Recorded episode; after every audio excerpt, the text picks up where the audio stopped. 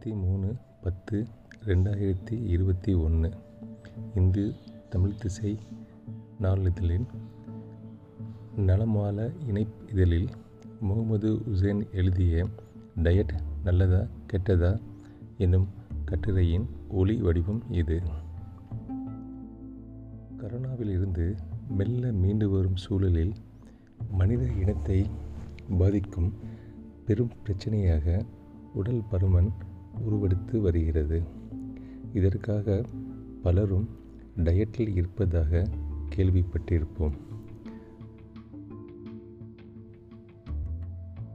பருமனை குறைக்க டயட் கை கொடுக்குமா? அல்லது டயட் ஆபத்தில் கொண்டு போய் விடுமா? உடல் எடை குறைப்பு முயற்சிகளும் சமச்சீர் உணவு முறைகளும் இன்று நேற்று தொடங்கியவை அல்ல. பண்டைய கிரேக்கத்திலேயே அவை இருந்துள்ளன.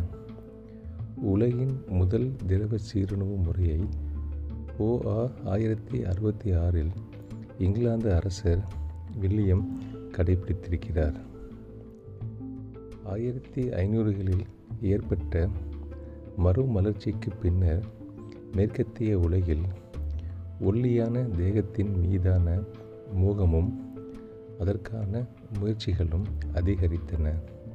அந்த காலகட்டத்தில் பெரும்பாலான மக்கள் பஞ்சத்தில் சிக்கி மடிந்ததால் அதிக உடல் எடையுடன் இருப்பது சமூக குற்றம் என்று கருதும் போக்கும் இருந்துள்ளது. ஒல்லியான தேகத்தை விரும்பிய பெண்கள் அன்று சமச்சீர் உணவு முறைக்கு பதிலாக இறுக்கமான கச்சைகளை மார்பிலிருந்து இடுப்பு வரை அணிந்துள்ளனர். சிலர் தங்களின் கச்சைகளை சருமத்துடன் இணைத்து தைத்தும் உள்ளனர்.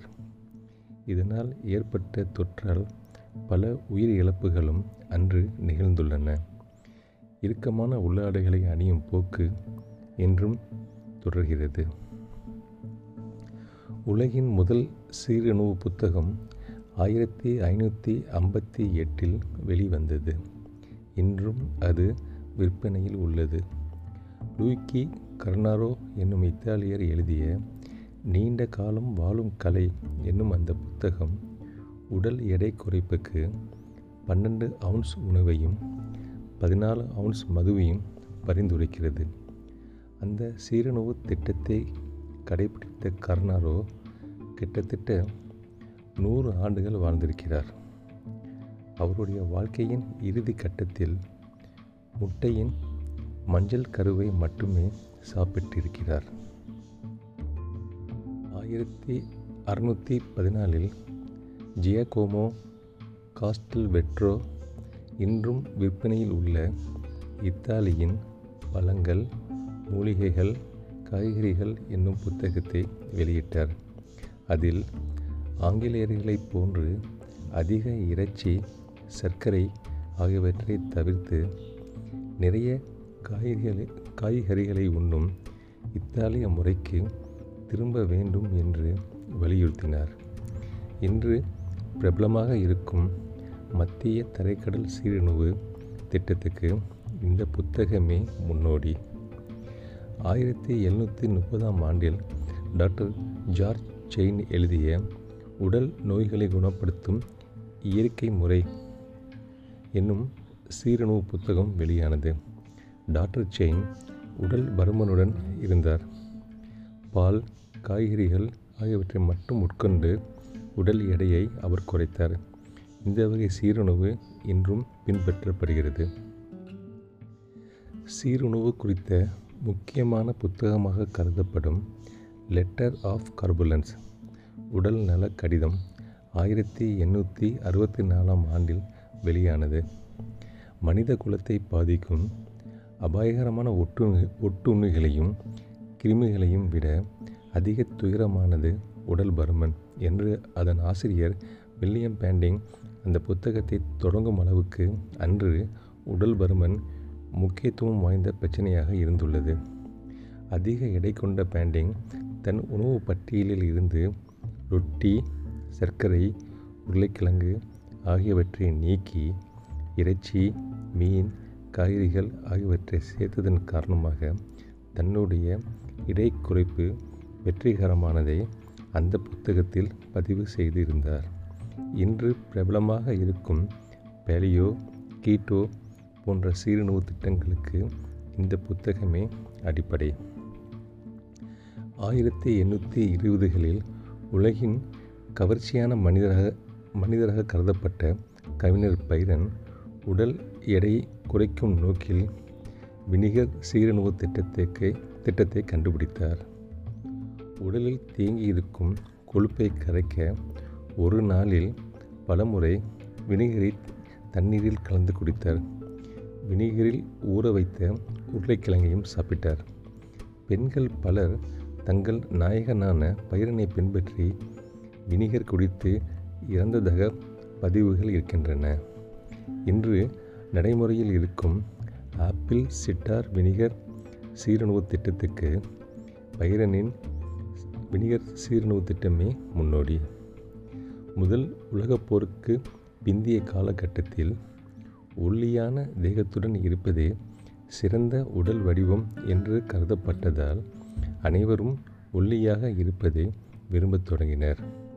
கொழுப்பை கரைக்கும் மசாஜ் வேர்வை குளியல் எடை குறைப்பு மாத்திரைகள் எடை குறைப்புக்கு உதவும் சுயங்கம் போன்றவற்றை நோக்கி மக்கள் படையெடுத்தனர். அப்போது விற்கப்பட்ட சில மாத்திரைகளும் மிட்டாய்களும் ஆபத்தான அயோடின் ஆர்சனிக் உள்ளிட்ட நஞ்சுகளை கொண்டிருந்தன. இது போதாது என்று புகைப்பது உடல் எடையை குறைக்கும் என்று ஆயிரத்தி தொள்ளாயிரத்தி இருபதுகளில் விளம்பரப்படுத்தப்பட்டது. அந்த காலகட்டத்தில் நாடாப்புழு சீரணவு முறையும் பிரபலமாக இருந்தது. அதாவது வயிற்றில் வாழும் அந்த புழு மனிதர்களின் மனிதர்கள் உண்ணும் உணவை உட்கொள்ளும் அதன் காரணமாக உடல் எடை குறையும் என்பதே அந்த முறையின் நம்பிக்கை. இன்று பல சீரணவு முறைகள் பயன்பாட்டில் உள்ளன. உடல் எடை குறைப்பும் சீரணவு முறைகளும் இன்று பெரும் வணிகமாக வளர்ந்து நிற்கின்றன. உலகெங்கும் இதற்காக பல்லாயிரம் கோடி ரூபாயை மக்கள் செலவிடுகிறார்கள். உடல் எடை குறைப்பு நிலையங்கள் இல்லாத கிராமங்கள் கூட இல்லை என்பதே தற்போதைய யதார்த்த நிலை.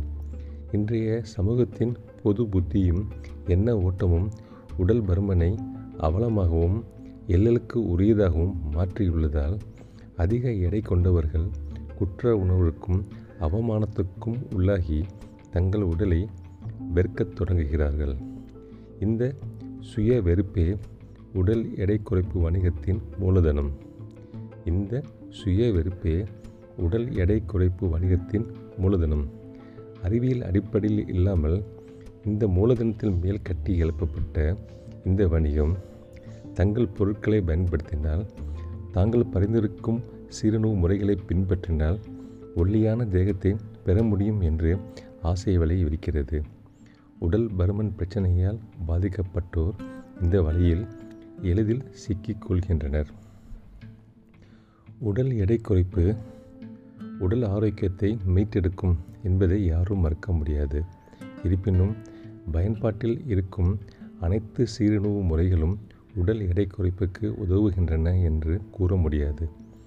சீரணு முறைகளால் உடல் எடை குறைந்தவர்களில் தொண்ணூற்றி ஏழு சதவீதத்தினர் அடுத்த மூன்று ஆண்டுகளில் தாங்கள் இழந்த எடையை மீண்டும் பெற்று விடுகின்றனர் என ஆய்வுகள் தெரிவிக்கின்றன.